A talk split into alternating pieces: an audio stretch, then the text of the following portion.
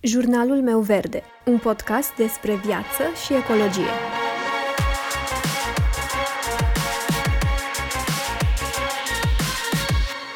Bună, eu sunt Alexandra și tu asculți Jurnalul meu verde, un podcast despre viață și ecologie.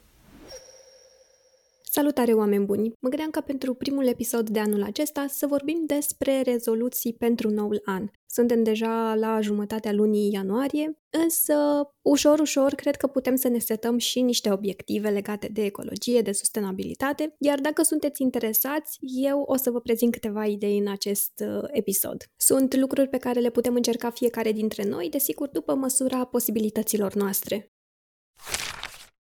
Și primul punct pe care l-am pus pe listă este să cumpărăm doar ce avem nevoie. Asta nu ne ajută doar pe partea de ecologie, pe partea de risipă de resurse, că nu mai risipim resursele, dar și casa noastră nu mai este atât de încărcată. Nu este simplu, pentru că cel mai probabil foarte mulți dintre noi ne-am obișnuit în momentul în care se strică un anumit lucru, în momentul în care vedem ceva interesant, Primul impuls este acela de a cumpăra. Așa că dacă vrem să încercăm acest uh, punct, uh, să cumpărăm doar ce avem nevoie, trebuie să știm că um, avem nevoie de foarte multă răbdare. Aceste lucruri, aceste schimbări de comportamente nu le facem de pe o zi pe alta. Însă ca această provocare să meargă un pic mai ușor, sunt și câteva lucruri, câteva puncte pe care ar trebui să le avem în vedere în momentul în care începem asta. Ceea ce ne poate ajuta foarte mult în acest proces sunt listele și planificarea. Planificarea și listele ne ajută foarte mult în a vedea foarte clar nevoile noastre, să știm în permanență ce avem cu adevărat nevoie, ce trebuie să înlocuim, ce avem și nu avem nevoie. Evident, nu trebuie să ducem în extrem această poveste,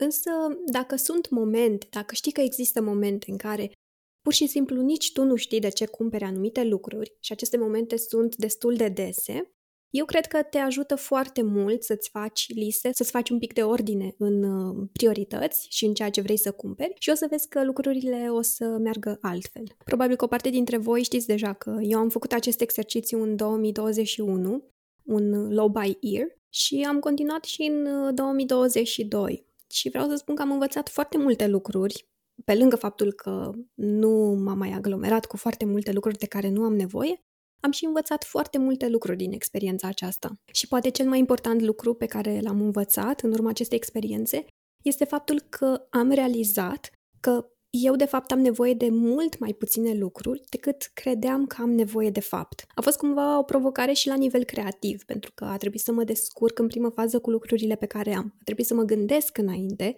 dacă chiar am nevoie de lucrurile acelea de care spun că am nevoie a fost o experiență foarte interesantă pe care cred că ați putea să o încercați și voi. Chiar avem nevoie de mult mai puține lucruri decât ajungem să cumpărăm. O altă idee de rezoluție eco pentru anul acesta ar fi să planificăm mesele și să gătim. Asta ne ajută foarte mult pe partea de risipă alimentară, pentru că în momentul în care planificăm, în momentul în care facem liste cu lucruri pe care știm că nu le avem, cu alimente pe care știm că nu le mai avem, în momentul acela mergem cu lista la cumpărături, știm cantitățile pe care trebuie să le cumpărăm, știm exact ce vom consuma în săptămâna sau în zilele respective pentru care planificăm. Este mult mai simplu și mai puține șanse să aruncăm mâncarea. Și aici, surpriză, planificarea și listele ne ajută foarte mult și o să mă mai auziți vorbind despre planificare și despre liste, pentru că asta cred că ne ajută foarte mult în momentul în care vrem să urmăm niște obiective, indiferent care ar fi acelea. Eu cred că planificarea ne ajută foarte mult în această direcție. Însă, ca să mă întorc la partea de planificare a meselor, asta ne ajută să ținem o evidență foarte clară a lucrurilor pe care le avem, a lucrurilor de care avem nevoie, însă mi se pare că un beneficiu suplimentar este acela că ținem o evidență mai clară asupra nutrienților pe care noi îi avem în alimentație. Dacă avem o diversitate în uh, alimentația noastră, Așa, dacă ne facem o listă pentru o săptămână, de exemplu, și știm ce vom mânca în săptămâna respectivă, bine, putem să ne facem și pe mai puțin timp. Însă dacă știm ce vom mânca în săptămâna respectivă, tindem să creăm puțină diversitate, nu să rămânem la aceleași alimente în fiecare zi, să fie practic plictisitor pentru noi.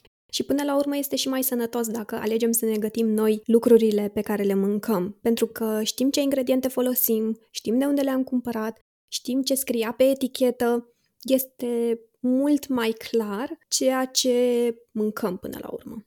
Iar acesta este un lucru pe care și eu l-am adoptat, o parte dintre voi poate știți deja, și mă țin de acest lucru din 2020. Îmi planific mesele în fiecare săptămână. Știu exact ce o să mănânc în fiecare zi, Bine, evident că mai sunt și excepții dacă apar cazuri excepționale, nu știu, trebuie să mă întâlnesc cu cineva în oraș, trebuie să merg undeva, atunci îmi planific în funcție de asta. Însă în fiecare săptămână eu știu ce anume o să mănânc, ce o să gătesc în fiecare zi și da, pare un pic mai complicat la început, până îți creezi o listă cu anumite alimente pe care le consumi mai des, cu anumite rețete pe care le repeți poate mai des, însă mi se pare un lucru de la care nu m-aș mai întoarce. Am avut câteva săptămâni în care, din anumite motive, nu am putut să urmez uh, planul acesta și vreau să spun că m-am simțit foarte bulversată. Nu, nu mi se pare că mi se mai potrivește un stil de viață în care eu nu-mi planific mesele.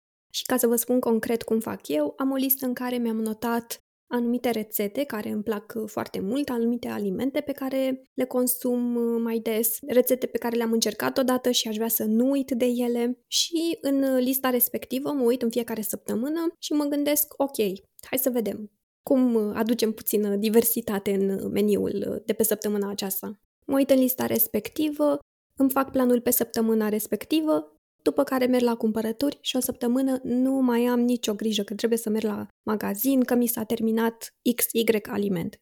Este foarte simplu. Durează, bine, depinde de cât de departe este magazinul, în cazul vostru, la mine este undeva aici aproape, o oră jumate cu toată planificarea, cu mersul la cumpărături și cu așezat alimentele în frigider.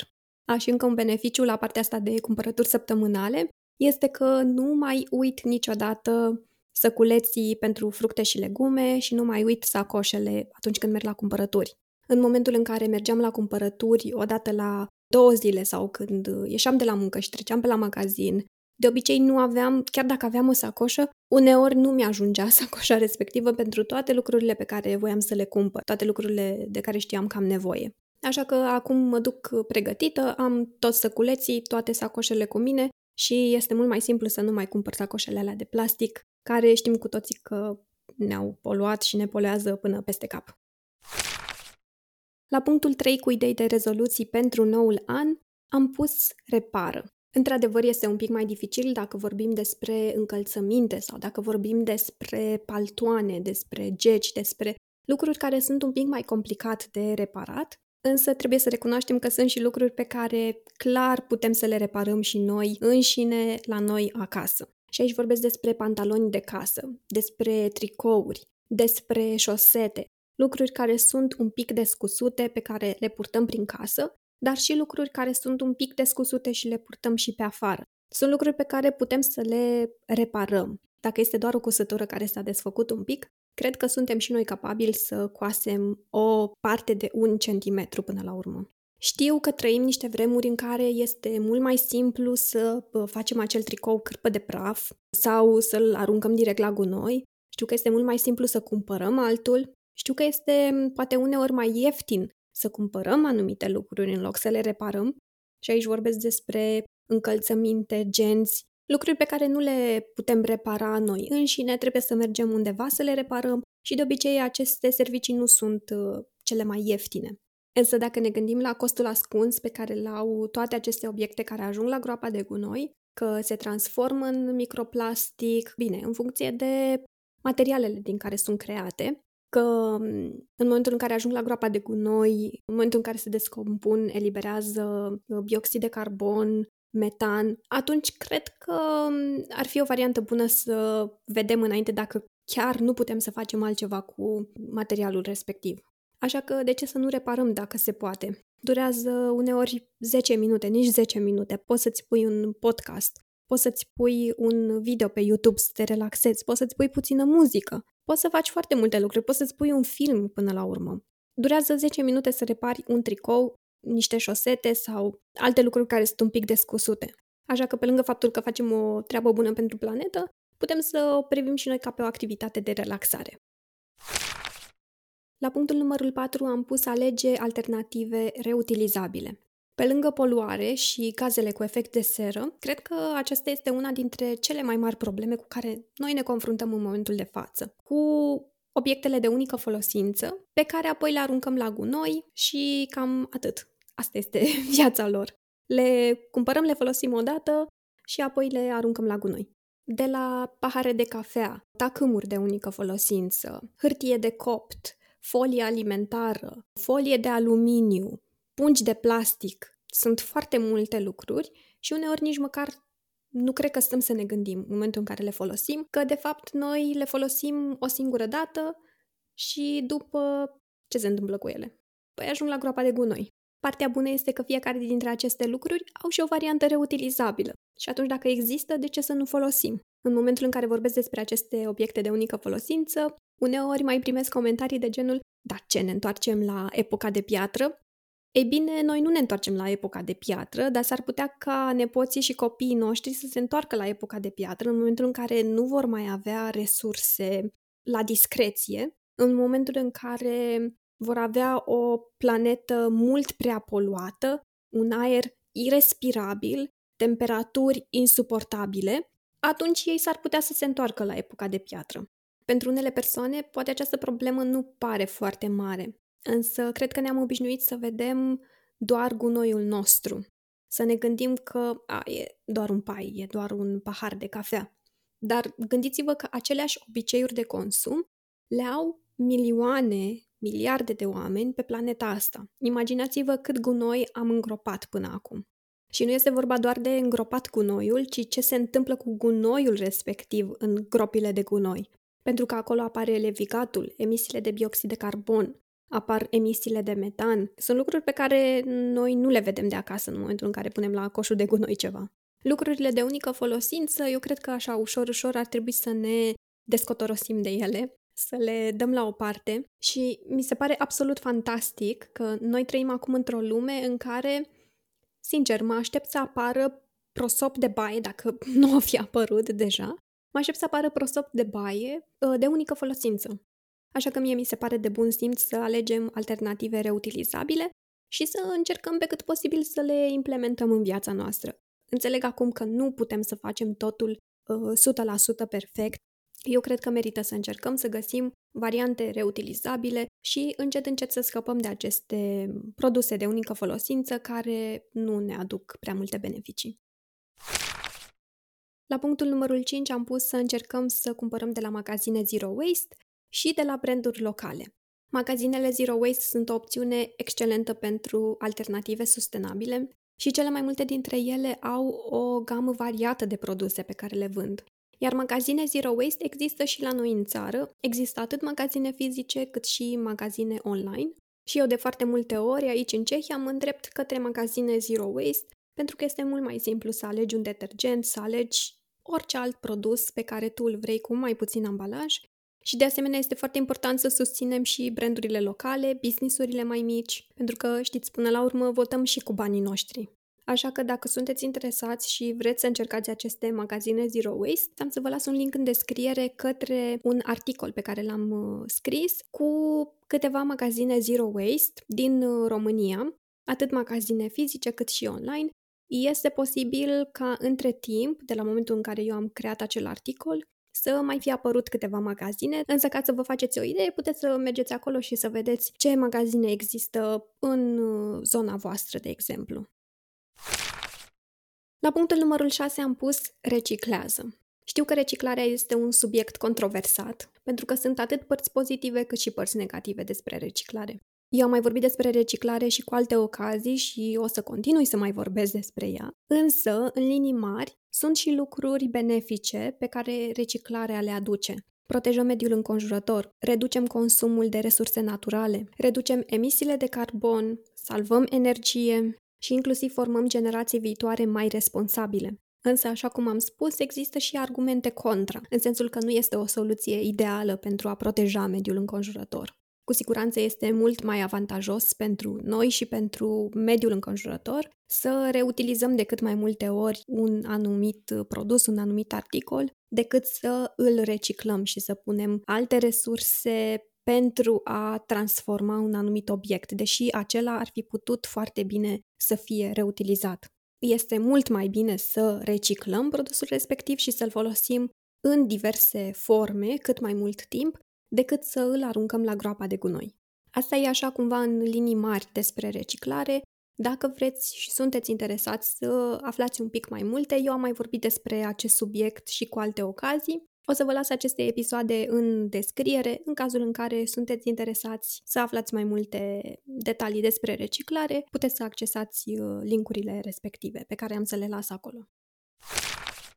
La punctul numărul 7 am pus citește cărți din categoria sustenabilitate. Eu cred că trebuie să continuăm să învățăm, inclusiv după ce am terminat școala, după ce am fost la universitate. Eu cred că trebuie să continuăm să învățăm. Învățarea este un proces care ar trebui să dureze toată viața. Mai ales că lucrurile evoluează foarte rapid și, mai mult decât atât, Sustenabilitatea este un subiect care se intersectează cu foarte multe alte subiecte. Cred că cu toate subiectele se intersectează la un moment dat. Există inclusiv foarte multe abordări în ceea ce privește un viitor sustenabil. Există degrowth, există ecomodernism, există foarte multe alte lucruri pe care noi nu le cunoaștem și pe care ar fi bine să le știm. Pentru că până la urmă se intersectează și se vor intersecta și în viitor cu foarte multe dintre activitățile de zi cu zi pe care le desfășurăm. Eu, de exemplu, anul acesta mi-am propus să citesc 12 cărți din categoria aceasta de sustenabilitate. Am 5 cărți în format fizic pe care vreau să le citesc și pe care le-am pus pe listă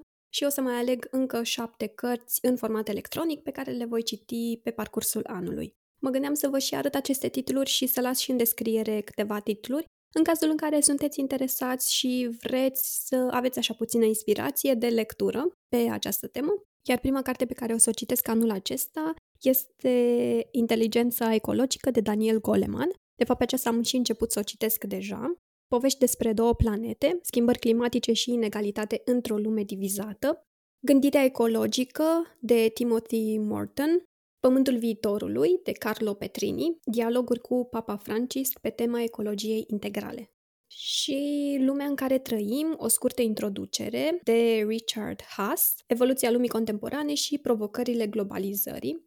Așa că acestea ar fi titlurile în format fizic pe care vreau să le parcurg și o să mai aleg, așa cum am spus, câteva cărți în format electronic pe care o să le citesc până la sfârșitul anului. Însă am să las aceste titluri în descriere, plus alte titluri dacă vreți să vă inspirați. Și am ajuns și la ultimul punct, susține proiecte educative implicate în comunitate care vorbesc despre sustenabilitate. Eu cred că este foarte important să susținem persoanele și proiectele care vorbesc despre sustenabilitate. Sunt uh, persoane și proiecte care sunt mai mult sau mai puțin cunoscute, însă a susține un proiect sau o persoană nu înseamnă neapărat să donezi, nu înseamnă neapărat să dai bani pe ceva, ci poate să însemne și să dai un like, un comment, un share, un follow. Pe lângă faptul că ajuți acel proiect, ajuți acea persoană, acel creator de conținut, Algoritmul platformelor respective înțelege că acest subiect este de interes și ajută practic contentul respectiv să ajungă la cât mai multe persoane. Așa că nu uitați să susțineți proiectele, să susțineți persoanele care vorbesc despre sustenabilitate. Și dacă tot am ajuns la acest subiect, aș vrea să vă menționez despre un proiect care a fost lansat destul de recent de către Teodora Genciu. Este vorba despre platforma eeco.ro. O să vă las un link în descriere către aceasta, unde Teodora și-a propus să strângă cât mai multe resurse pentru oameni și companii, resurse din zona de sustenabilitate. Mi se pare o inițiativă foarte bună și chiar uh, vă încurajez să mergeți și să aruncați un ochi Poate vă interesează, poate vreți să susțineți, poate vreți să încărcați voi un proiect acolo, pentru că se poate face și acest lucru. Și felicitări Teodorei pentru inițiativă. Chiar mi se pare foarte tare și mi se pare important să ne susținem noi între noi. Și acesta a fost episodul de azi. Eu vă mulțumesc tare mult dacă ați rămas cu mine până aici. Vă urez să aveți un an excelent, un an bun, așa cum vi-l doriți voi, iar noi ne auzim data viitoare. V-am pupat! Îți mulțumesc dacă m-ai ascultat până aici și sper să mă ascult și următoarea dată.